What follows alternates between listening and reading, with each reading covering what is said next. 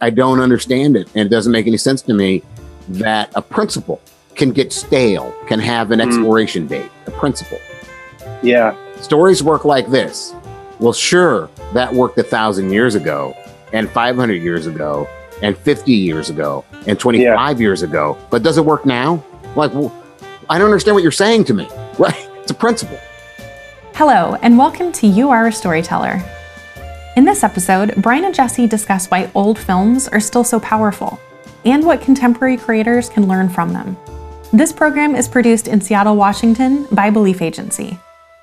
This week's episode might feel a little bit different. And it feels a little bit different, perhaps because, in essence, we're going to be answering what feels to me like the number one question that you get when you teach. We're not going to mention the places that you've taught and all that kind of stuff because this isn't about any of those institutions or studios or whatever. But it's more about there is one question you get more often than not. Um, what is that question that people ask you after you're done teaching? I use uh, lots of clips from classic movies. Um, you know, it's easier to use movies when I'm teaching a class. I could use books, or it's easier to use movies, and and uh, and that's my training, and you know, it just makes sense. Uh, but I but I show a lot of classic clips, and one of the comments that often comes back is, um, "Why don't I use newer movies? Why don't I show newer examples?" Uh, people want new, new, new, and um, uh, and personally, the question I get is, "What what have you liked lately?"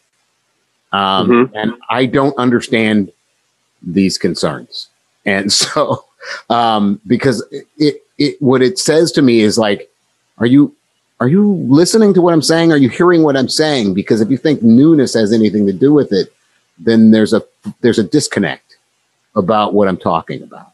like do you think that what they're what they're actually saying is they believe that if it's new it'll be better like what do you think that like because you're showing i know the clips you show Yeah. you're showing clips from the greatest films of all time wizard of all sorts of stuff like that i mean it's only the top of the top you're showing the best of the best Right. right it's like if we were architects you were talking you were showing the great pyramids the hagia sophia the temple to artemis you're taking them through and explaining the architecture of what brought us to com- like now right Right. but what do you think they're missing when they ask that question of why can't you show something from 2021?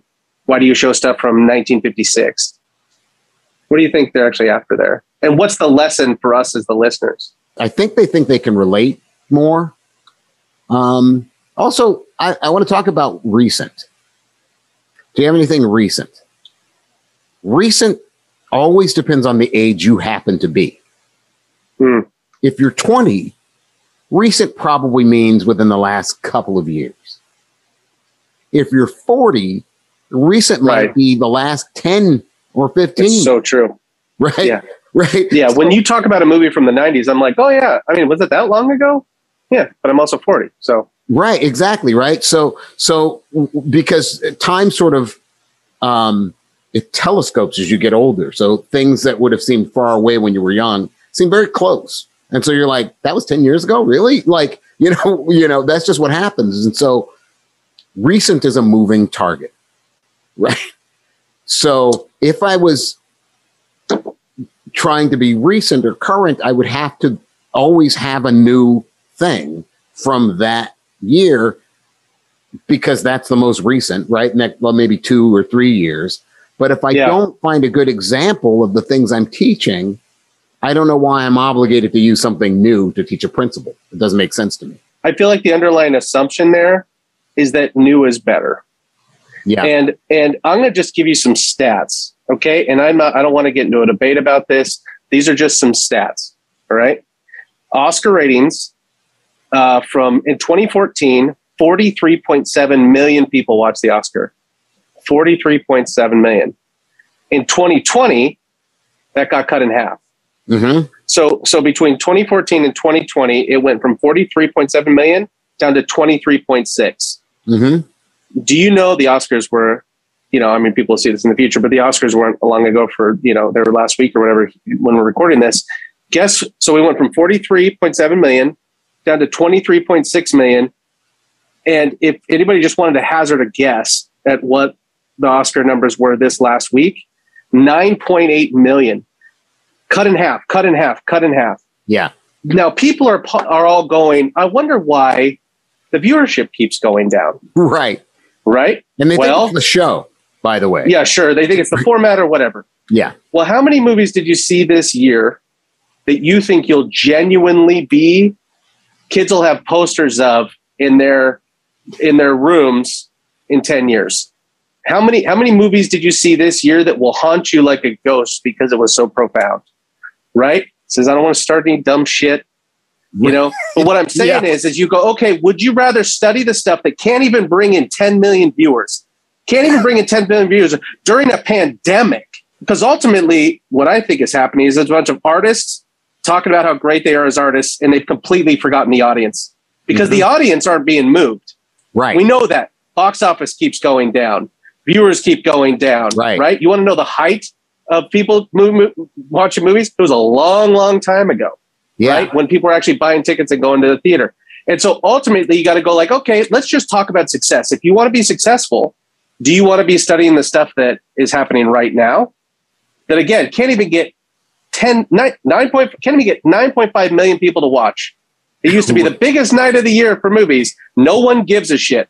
Or if you want to be successful, would you go back to when you actually knew how to connect with an audience? Just, just, I'm just saying from a business perspective, Right. right? Yeah. So whatever's happening right now, if you look at those numbers and say this is working, strictly from a business perspective, you got to reevaluate your thesis. right. So then you go, I'm going to walk you through some of the most profound movies that were ever made that blew the audience's minds, right? I mean, most of the movies you talk about, people are, you, we're talking about Psycho. It's like somebody in Hitchcock's family or otherwise got a check this year from that movie still right. right? There's Right. something about it that worked. ET, people are still getting paid off of ET, right? Wizard of Oz, I have no idea how much money it'll make this year. Whatever. Think about the long tails on these things. If you want to get really good and connect with audiences and make something meaningful, why don't you study that stuff? Yeah. But but nobody acknowledges that. What they say instead is, Brian, I want you to use examples, recent examples, which probably means examples from this year. And ultimately, what I think most of them mean is, I want you to tell me that the stuff I like is great.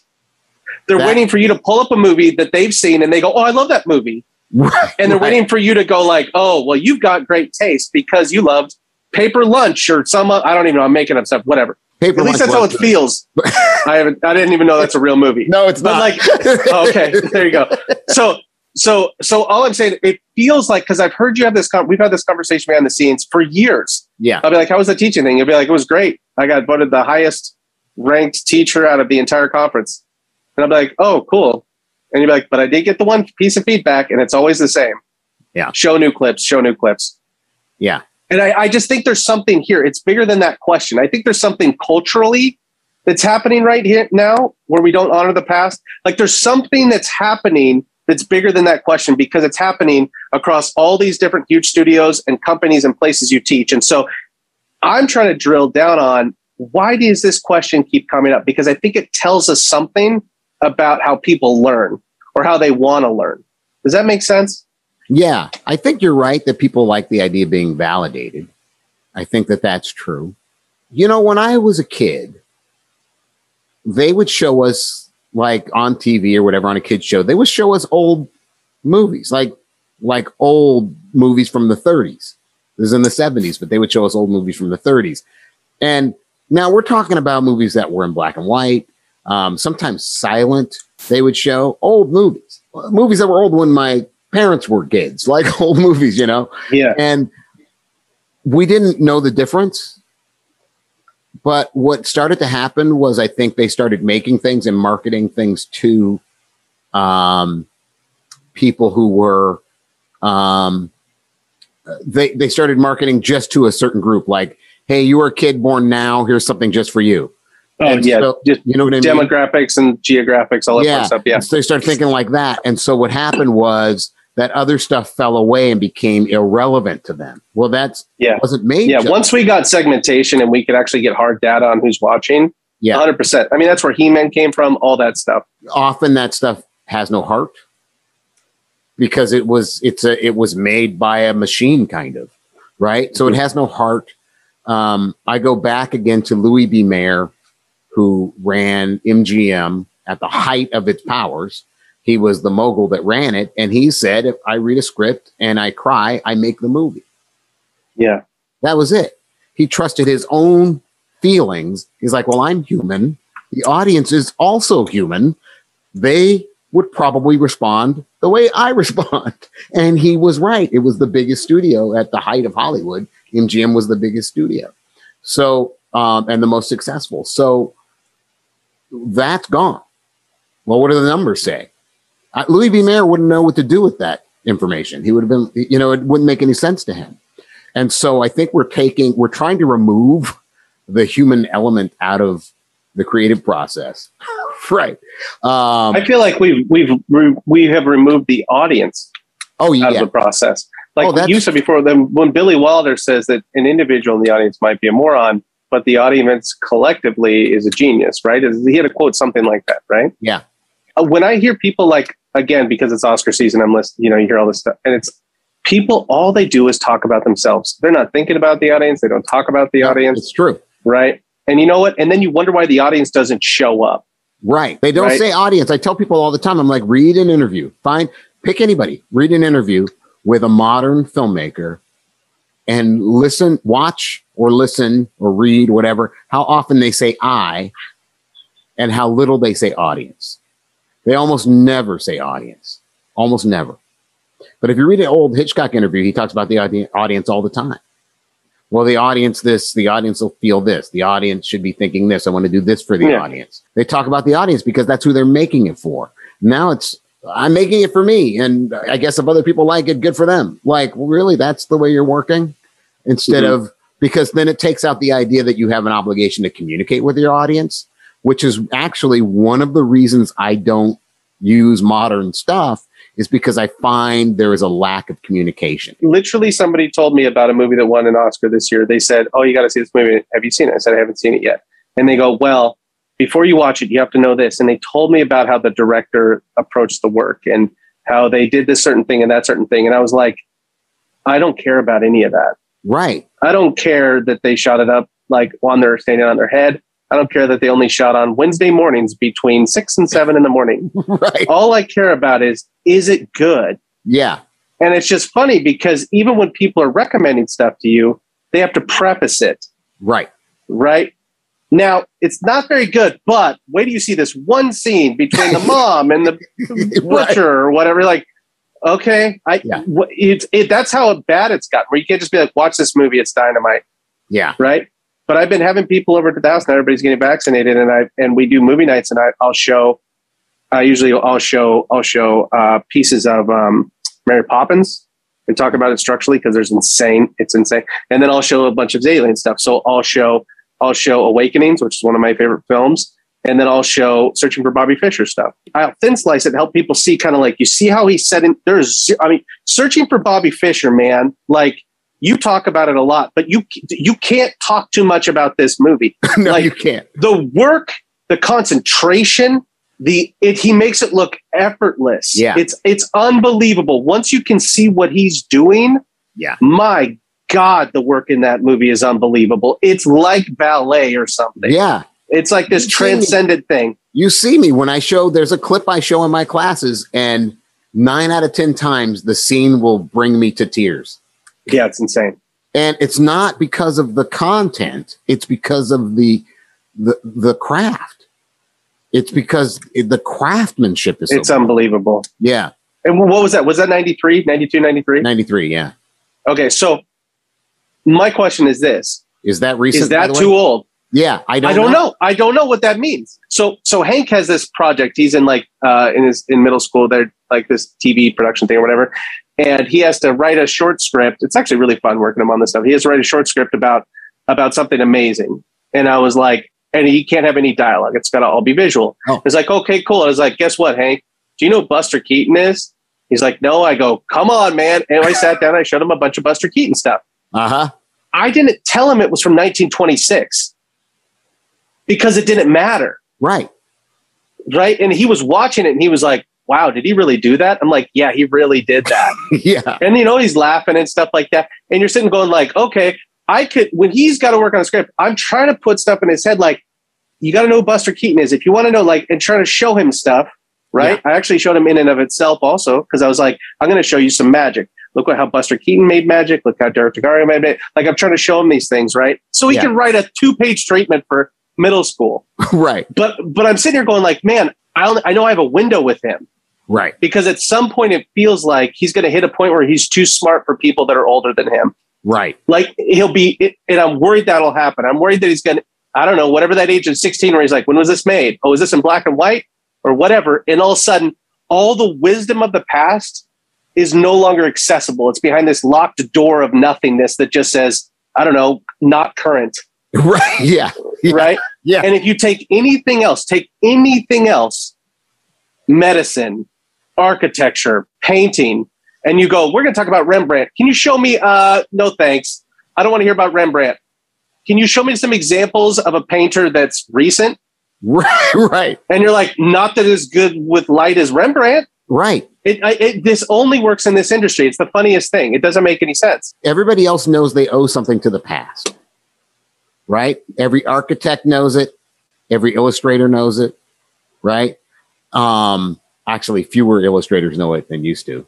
Uh, but but um, animators know it. You know, everybody else knows it. But there's something about, particularly live action stuff. Um, you know, it's funny because the animated stuff doesn't age the same way. So people don't think of Bambi as an old movie, but it's an old movie, right?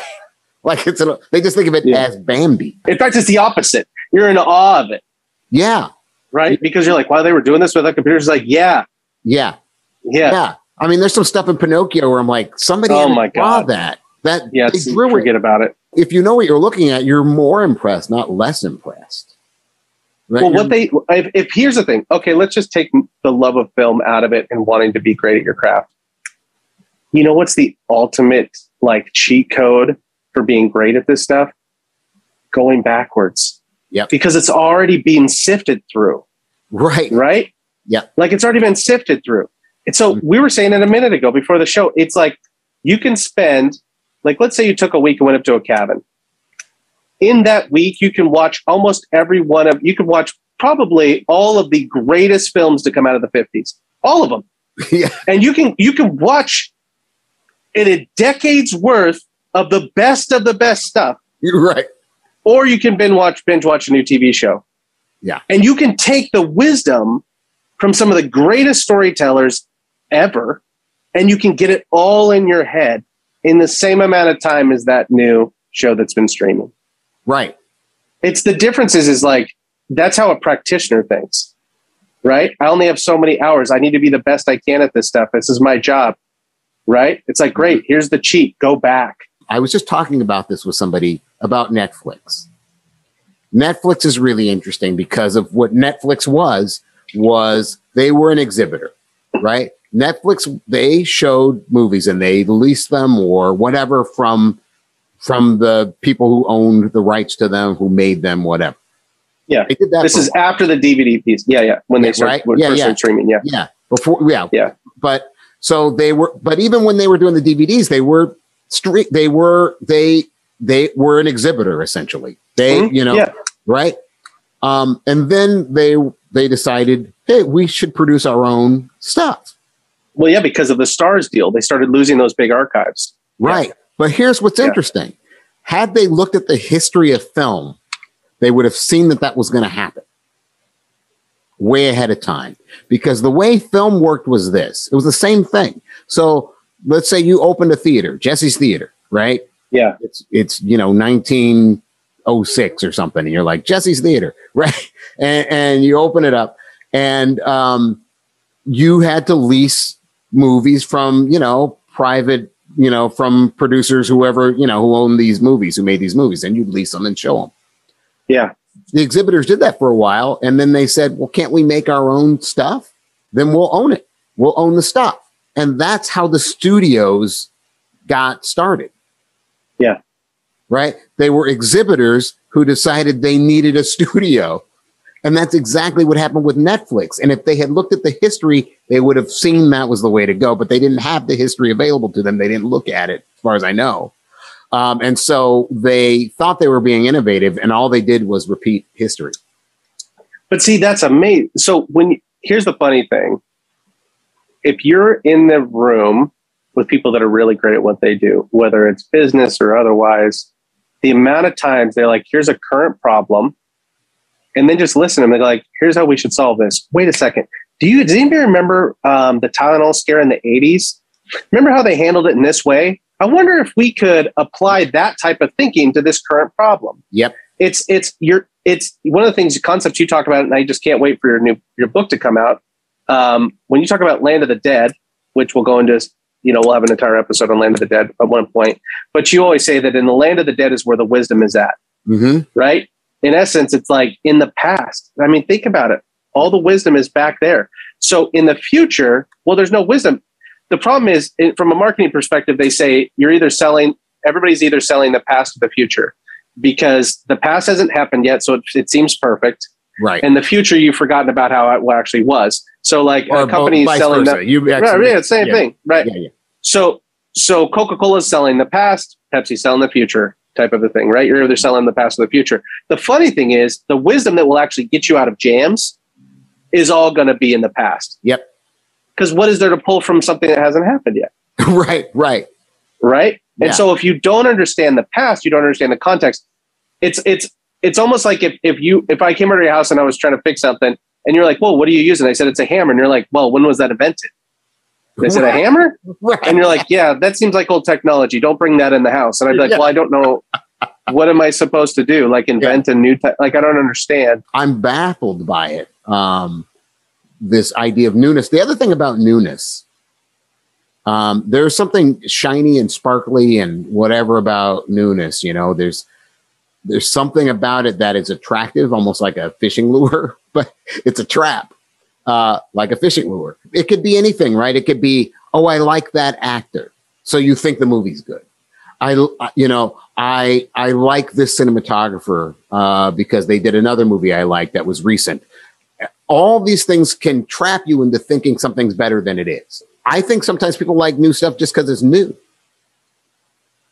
but they can't really evaluate it. And I find if I use that stuff, that uh, people either will hate something because they they hate that actor, right, or whatever, or they like whatever it is. It's it's it it doesn't do what people think it would do if I were using newer clips. If you believe that right now is the best movies have ever been, then you should adhere to this philosophy.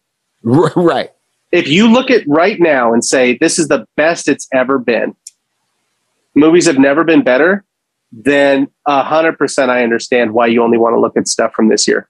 Yeah. if your answer is not that, then all the wisdom is behind us. The amount of shows out there right now, the amount of movies out there right now, the amount of YouTubers out there right now, the amount of content that's coming at you, it has never been this dense. Fantastic. How often do you personally see something and you find yourself weeping or laughing so hard you can't handle it or or it profoundly changes you in the same way that like a, a Schindler's List or a Shawshank or a Godfather did. I find uh, a lot of the content, not all of it, but I I find a lot of the content um, superficially good. Um, everything has a lot of money to spend on production value. So the sets look great, the costumes look great, the photography looks great. Um, the the they're they're good at uh, you know the seasons are shorter, I think, so that allows you know, in the old days, they would do 22 shows in a season, 22, 24 shows, something like that in a season. Um, but the quality of the shows were better. But, but, but I think, I mean, the, the, the writing was better. Um, I think now we have the time to get better performances because you're not on the same kind of schedule and all of that stuff. But, but a lot of it is superficial.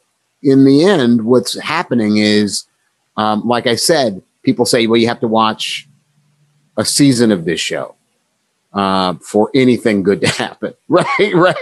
I don't understand it, and it doesn't make any sense to me that a principal has a can get stale, can have an Mm. expiration date. A principle. Yeah. Stories work like this.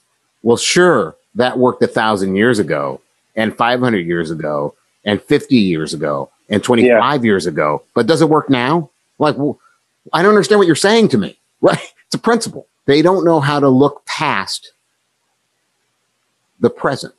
Time puts a layer of dust over everything.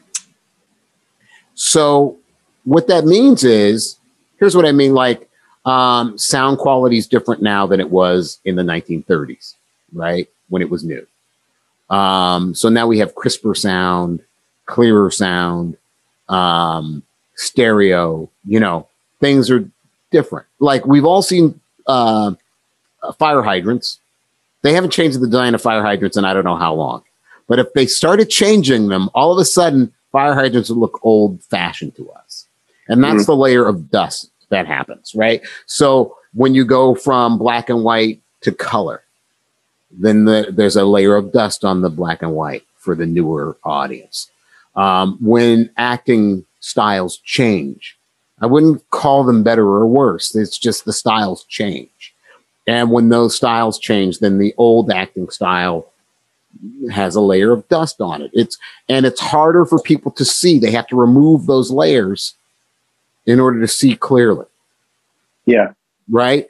But once they can do that, it's as if you've polished it up and you go, well, this is even shinier than the new thing it's like you told the story one time of when you went to like an uh, you were speaking at like an architects convention or something, oh, and yeah. they took you to like a like a Frank Lloyd Wright or something like we that, went like to a Frank Lloyd Wright house, yeah, and we went to a um, there's a famous church there. It was in Arkansas, and uh, they took me to this uh, famous church um, because people just go there to look at the architecture, um, and so that's what we were there for. But I had given a lecture and they said, Hey, we're going to go to this church. You should come with us. So we got on a bus and we went there. You know, they brought me there be, because of my expertise. But then I was standing next to people who had their own expertise, right? So I'm like, I'm standing next to architects looking at a piece of architecture that's supposed to be a significant piece of architecture.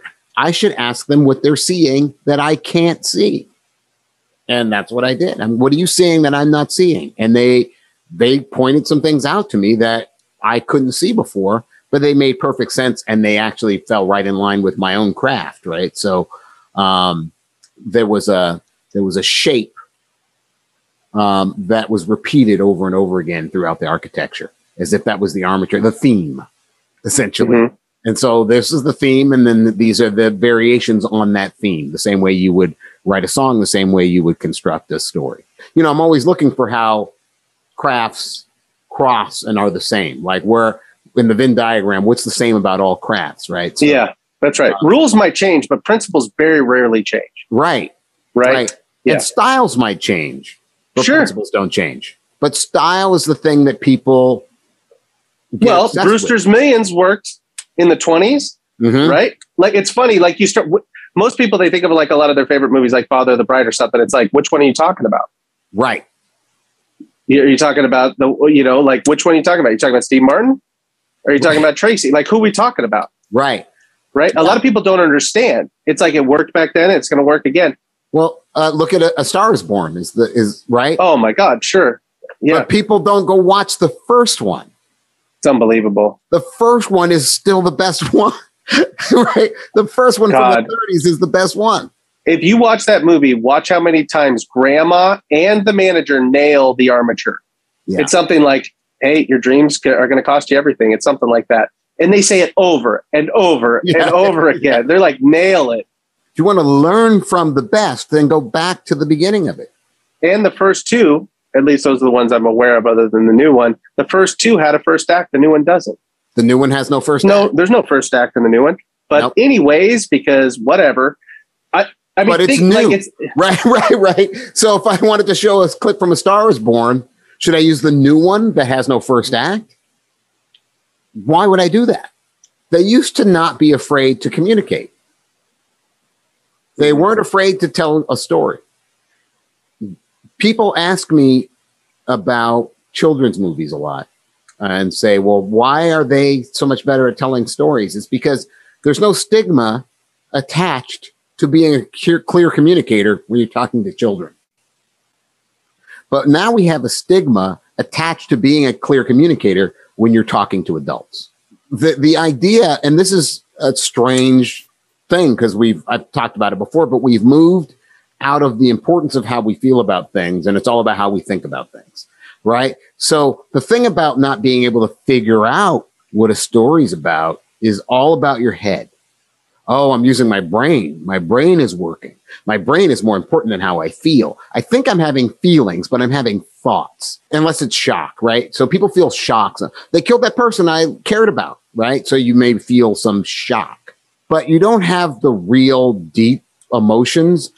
You, you watch people on screen have those emotions and you go, oh, that, that would be sad if that happened. But that's intellectual. You're not having the sad experience. You oh my god, yeah, watching yeah. somebody have it, right? Um, that's the that's sort of what's masquerading for drama now. Like when I was showing, I was showing people because um, most people haven't seen Searching for Bobby Fischer either, and I told you I've been having friends over, and I'll be like, I'm going to walk you through these clips, and because once you start to see that the how Zaillian was building this, right? So good, you, stuff he does. It, it's all of a sudden it's like it opens on black and white, and you see all these clips of Bobby Fischer. It's all being narrated by Josh. Brilliant. So you're going to the black and white versus yeah, the Josh contrast, is the main right? character. Bobby Fischer, for people who don't He's know, like a clone character, right? Yeah. Bobby Fischer was yeah. a big chess, most yeah. famous chess player, probably mm-hmm. ever. Right, right, right. Yeah, anyway. it's unbelievable the the opening, and so you have Josh explaining it. He's like kid voice, but beautiful. And then it opens on the first thing you see is a sword, and on the sword it pans up. It's going left to right. It pans up, and it says Josh on the sword. And they see a bunch of little kids and they all have swords. And then it's like, oh, little kids thing. And they're all hiding from something. And then all of a sudden you pan to the right and you see dad there. And dad says, like, boo. And all the kids scatter. They're playing hide and go seek or something. But what, then all of a sudden, but Josh is watching what's beyond the birthday party.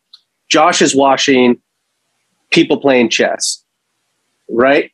And he's memorizing, he's learning. It's, it's brilliant. And yeah. then and then all of a sudden they introduce one of these people. It's like uh, it's almost a clone for the dad, or it's another dad, Laurence Fishburne's character. And Josh finds a little black knight. I actually have it. I don't have the real one, but I have the exact same one that Josh has. He has this knight. Yep. Right. And Laurence Fishburne comes up, and Laurence Fishburne has a baseball, and he's pretty much like, "I'll trade you the base." By the way, he doesn't say you don't need to say anything because Zaillian is so on his game, and he's like, "You pick, Josh. What do you want?" Right. And it's raining, and then it cuts to a close up, uh, medium close up of like oil getting dropped into something. And then you pan down and you see it's oil getting put into a mitt. And dad is helping his son.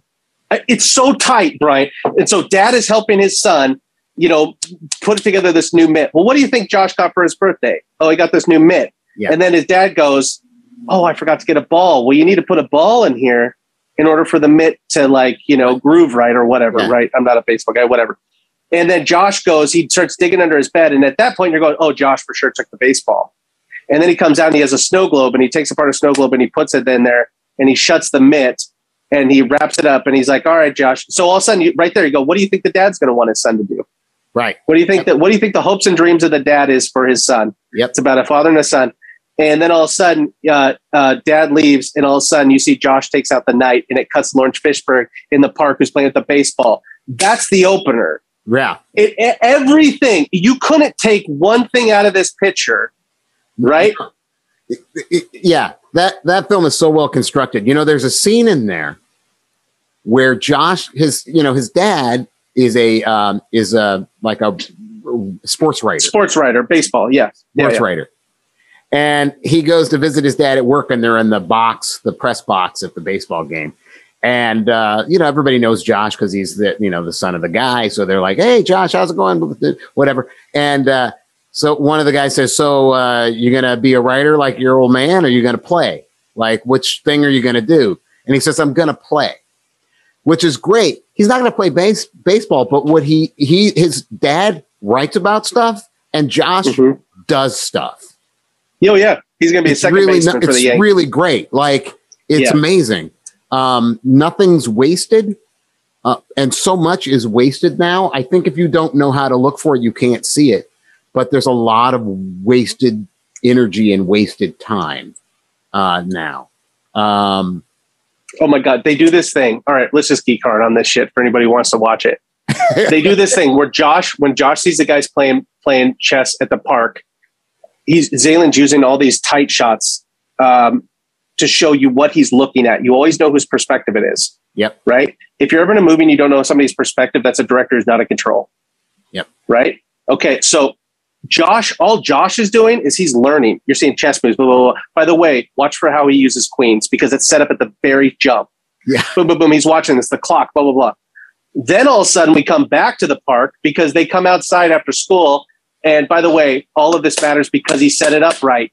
You saw him come out of school at the very beginning and mom and him go for a walk and they end up going through the park and he sees this chess thing. Mom gets him out of there, whatever. Josh, the next day, you want to go eat some pizza? He's like, not really. Let's go watch the guys play chess at the park. And mom's kind of like, I don't know. Cut to the park. The first thing you see is like a spider tattoo. And then you see like you see like guys smoking, and then you see like a sign that says like no drugs or something like that. Yeah. And all of a sudden you go, well, whose perspective is it now? And I'll like pause the movie when I'm watching it with people. I was like, whose perspective is it now? And then the you know my wife's like, the mom's perspective. She's this is what she's seeing. It's like exactly. Yeah. Now you're watching it from the mom's perspective, Yep. right? And then all of a sudden, and it's tight, tight, tight, tight, tight. Then mom's go. Mom goes home. Yada yada. There's this whole thing. Um, but all of a sudden, when mom starts getting comfortable with it, she brings him back to play again. Guess what? Now it's all medium shots. You know why? Because she can breathe. So now the audience can breathe. It's like, Yeah. oh, this isn't a scary place. Right. It's just a bunch of guys playing chess or whatever, right? Right. And then he sits down and he plays chess with that guy for five bucks Right. and he almost beats him, but he loses. And what he says when he loses is he goes, Good game, right? No big deal to Josh. And then that night, Josh asks uh, Laurence Fishburne's character, mom, uh, when he's in bed, he asks and goes, Well, you know, where does uh, he Where- sleep? Where does he sleep? Yeah. And she goes, Well, I don't, I don't have any idea where he sleeps. And he's like, Well, maybe, you know, I could sleep on the top bunk and he could sleep down here. And she, she looks at him and she goes, Josh, you have a good heart. And that's what's most important. I like Right. that scene a lot. Yeah. But one of the things there is that she doesn't say no, he can't sleep here. That's right. This is another thing that when people say dialogue is good, what they mean is they notice it, Yeah. which is almost never good, by the way. But but they, they notice it, and what they are paying attention to is what's underneath the words.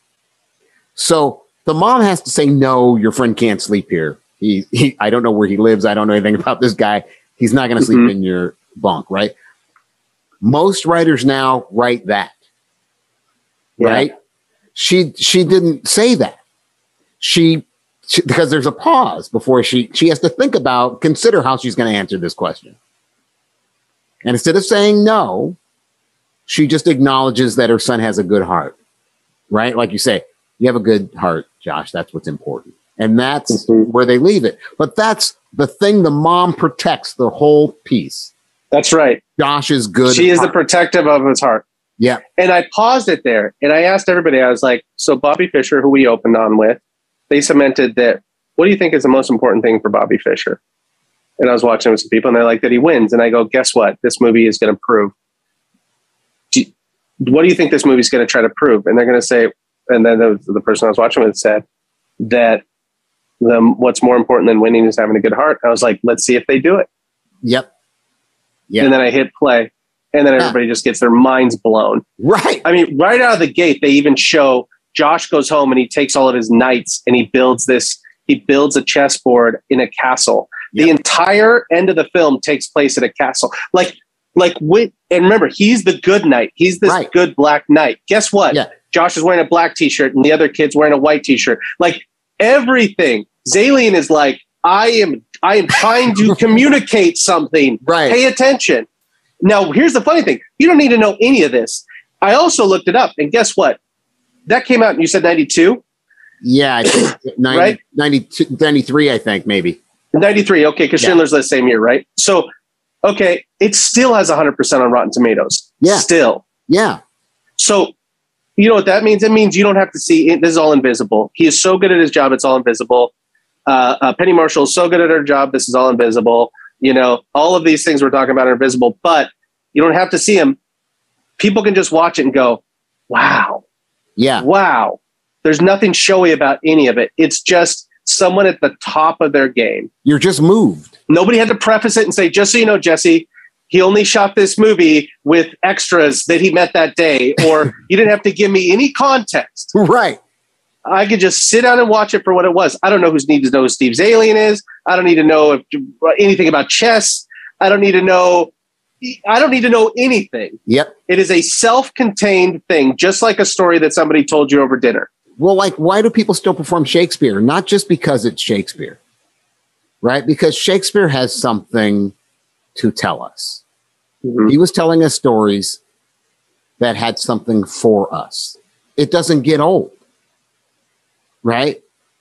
So I don't understand if something has relevance, how it could get old. And so I don't understand why people can't see that. And I, and, you know, I am accused and, and maybe, uh, maybe I earned some of that, but, um, of, of being kind of a curmudgeon and like, oh, these young kids and they don't blah, blah, blah, you know, um, and that's fine.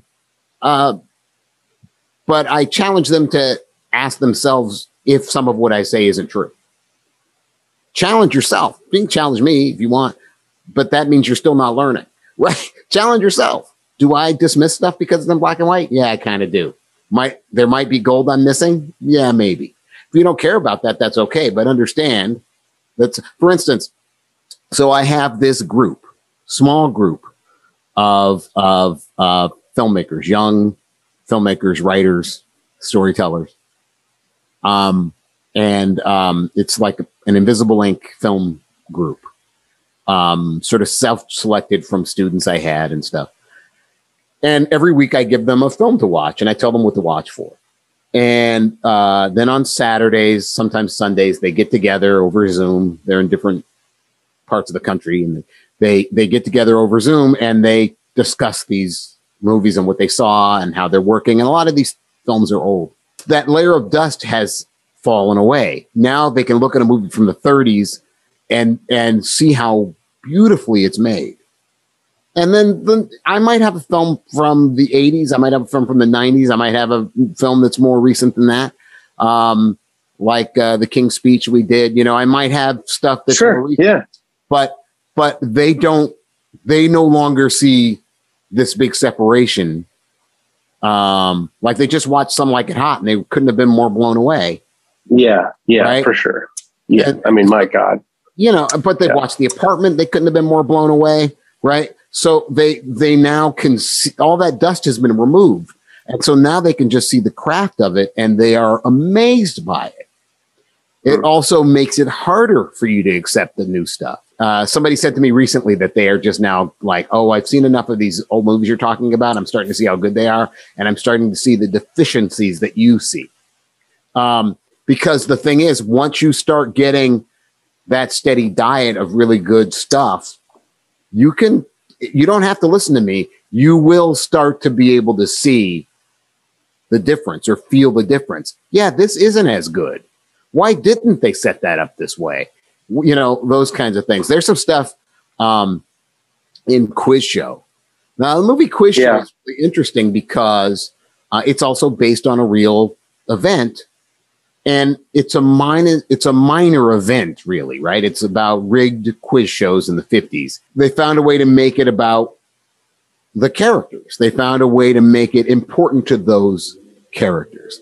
So Charles Van Doren um, is um, he's he was a rich guy from this sort of well-known family, uh, uh, literary sort of family, all write books and poems, and you know. And um, anyway, he gets caught up in this cheating scandal. Uh, all this really happened, but there's a really great scene where he he goes to uh, audition. Uh, he wants to be on one of these shows, and and these two guys are like, "Oh my god, he's got to be on our show." and they're talking to him and they're just impressed because he's everything they want. Like he's this this sort of knight of a person in the mind of a 1950s audience. Like he's perfect.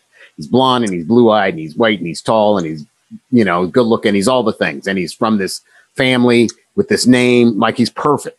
Um, and so they're talking to him. Um, and you have to understand his dad is a is a professor Charles Van Doren's dad is a, a, professor, and he wants his son to take over, uh, and and you know his like carry this legacy on. Paul Attanasio, if that's how you pronounce his name, was the screenwriter on the movie. And I don't know how we found this, but so they're interviewing Charles Van Doren, and they're like, "Oh, so what did you? What do you?" He goes, "You know, they're, what, do you want to do, and what have you done?" And he says, "Well, no, I did write this this book, uh, uh, about uh, this novel about uh, a patricide," and they like, oh, "We don't." What. And he's like, "Oh, it's about a, a son who kills his father." Well, that's not random. Yeah, that's not random because that's essentially what happens when his father finds out about this scandal. Yeah. Um, and to, to to take a real thing and go, that's what I need to make this about, right? Is kind yep. of amazing. It is amazing. It's amazing. Um, it's really, really good. And there's also a, a great scene um, where uh, Charles Van Doren is confessing to his father uh, that he's got caught up, that he got caught up in this scandal. And he goes to visit, visit his father at work. His father is going to retire so Charles Van Doren comes to see. It's the end of a class, and they were the students were reading Don Quixote, and they and they say to the dad, they say, and the dad is on this stage on a platform almost like he's like a king. He's he's raised up, and uh, these kids are talking to him about Don Quixote, and one of them says, "I don't understand how this guy, this old guy, um, thinks he's a knight. You know, when he's you know with these windmills." And hmm. the the uh, the dad says to these students, he says, "It means if you want to be a, a knight, act like a knight." Then they right. leave, and then and then uh, Charles Van Doren is in the audience of the class, and the dad is sort of in this king position. In fact, when the kids leave, he says, uh, "I shall miss them." Because he's going to retire soon, right? So he's like, Charlie, you're going to take over I'm abdicating yeah. the throne. The throne is going to be yours, right? But if you want to be a knight, act like a knight. Well, Charlie hasn't acted like a knight, so that's a great that's way right. to scene.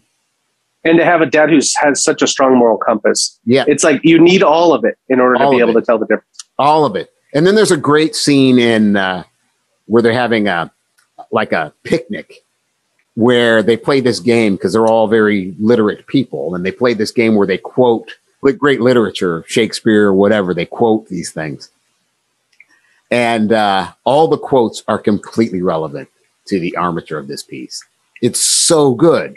It's so yeah. good. And I can't think of anything recent that does that. So what am I supposed to do? Right. if I'm trying to show an example of that, that's what I would use. Um, and I don't care if it came out yesterday or 20 years ago or 40 years ago or 50 years ago or 2000 years ago. Yeah, exactly. Whenever Aesop, like, like yeah. it's what you should care about. Go into the past, find as much wisdom as you can so you can make something wonderful for the rest of us today. And if you do that well enough, it will last forever. Well, because here's the funny thing all those people I've been talking about, Penny Marshall's been dead now for a little while, and mm-hmm. she left us something wonderful right? Mm-hmm. With Awakenings, in my opinion, right? Yeah. Uh, but uh, it's it's amazing that you know the team. Uh, I mean, Dick Van Dyke's still around, and Julie Andrews, which is amazing. Yeah. But like when they made Mary Poppins, they made something that was a gift. You don't ever need to know who those people are. It doesn't really matter. It's just they they performed at a high enough level to make something wonderful. You get a meal. You mm-hmm. know what I mean? When you see something really great, when you watch one of these really great things, you feel full. Yeah. You know what I mean? And it's different. Um, you know, I, you know, me, I, I don't think binge watching is a sign that something is good. I think it's exactly the opposite. Um, it's potato chips. It's empty calories, and you keep eating to try to get satisfied, but you can never quite get satisfied. Uh, you haven't had a meal, and you never feel like you've had one. They are prolonging your reward and stringing you along because you are trying to get resolution and they'll never give it to you. So, well, maybe the next one because that ended with a cliffhanger. Now I got to find out what's happens. I can now. I got The funny thing is, if somebody did that to you in real life, every time you went out to dinner with them, they kept on going the story and they never told you the ending. Just and they're like, "Hey, I'll tell you the ending if you take me out to dinner again next week." And you're like, "Dude, I, how would you feel about that person?" Again, benchmark of this stuff against against real life. If I said, "Oh, uh, this her name's Leah. Her name's Leah, and she's 90 years old. And you go like, why would we want to talk to her? She's old. right. Yeah. I'd be like, oh man, life is going to be hard because she could she could give you some wisdom in five minutes that could save you five years of pain. Yep. Right. Yeah. It's all right there. And it's like, it's why I interview all of my grandparents, even just with audio. I mean, sometimes I'll take one of the cameras, right? Mhm. Um, so, but like, it, get those stories. They're important, Yeah. right? Um, there's magic there. And so I know that that's the story you always get. And I know that that's the question people always ask. But at least for the people that listen to our show, it's like, go watch, go see what, go see what Zaillian did with Searching for Bobby Fischer if you haven't seen it Yeah. right? Like, like uh, that's not that old. I mean, hopefully, I don't know if the '90s are off limits or not. I don't know how this whole thing works, but like, exactly. if the Where's '90s aren't line? off limits, Yeah. uh, go watch that. And if you like Steve Zaillian stuff, then you should check out some of the other stuff he's done. And then maybe it'll start pulling you back into the past, right? Study whoever your masters loved, right? If if you love Scorsese, study what Scorsese loved. If you love Billy Wilder, study the guy that Billy studied, As a right? of It'll all make sense once you start doing that. As a matter of fact, if you watch Scorsese or Spielberg and the other end, because they make very different kinds of movies in a way, they will all talk about classic stuff. They will oh, all, Oh yeah, Coppola, all those. Yeah, the whole time they're talking, all they're doing is talking about old stuff. Yeah, they're like, oh my God, there's a wonderful scene in this movie where blah, blah, blah happens, blah, blah, blah. And I totally took that for this. And there's, you know, like, they'll just tell you where they took stuff from. Right. Yeah, they'll tell you. They'll tell you. They're like, oh, yeah, that's this shot from here. That's this shot from here. You know, like, I mean, Scorsese has this library in his head Unbelievable. every shot of every movie. Right Yeah, it's unbelievable. and and he knows it all. Um, and he doesn't make a judgment about when it was done. Right? it it was Oh, yeah. effective. You know, and the same thing with with uh, with Spielberg. You know, like watching The Searchers before he starts any movie. If you haven't seen Scorsese's, is it Journey Through the American Cinema Yeah, series? yeah, Get out of here. Get out of here with that guy. yeah, There's so much gold, and he can say, he can show you. yep, It's honestly, it's all just like if you do this for a living, it's like I'm stuck on this thing. If I can't solve this problem, my show won't get picked up. I'll lose my job, whatever the situation is. And then all of a sudden, it's like you go listen to somebody like Scorsese, and he's like, "Here's how John Ford would have solved it," or or whatever. Here's how Bogdanovich solved it in Paper Moon, or here's how, and you can just see, and you're like, "Oh wow, that's awesome!" Because you can just take that sucker and apply it, and it'll get you out of a jam. I hope that people are able to get something out of this episode. Um, I sometimes feel, um, you know, because sometimes it feels uh, like, oh, it's just a bunch of negativity about the young people. And that's not what I mean to do, but I, I am challenging them to entertain the idea that I might be right and that there may be something because of uh, the input that they got growing up versus the input I got growing up um, that is blocking them from seeing the gold that is there for them.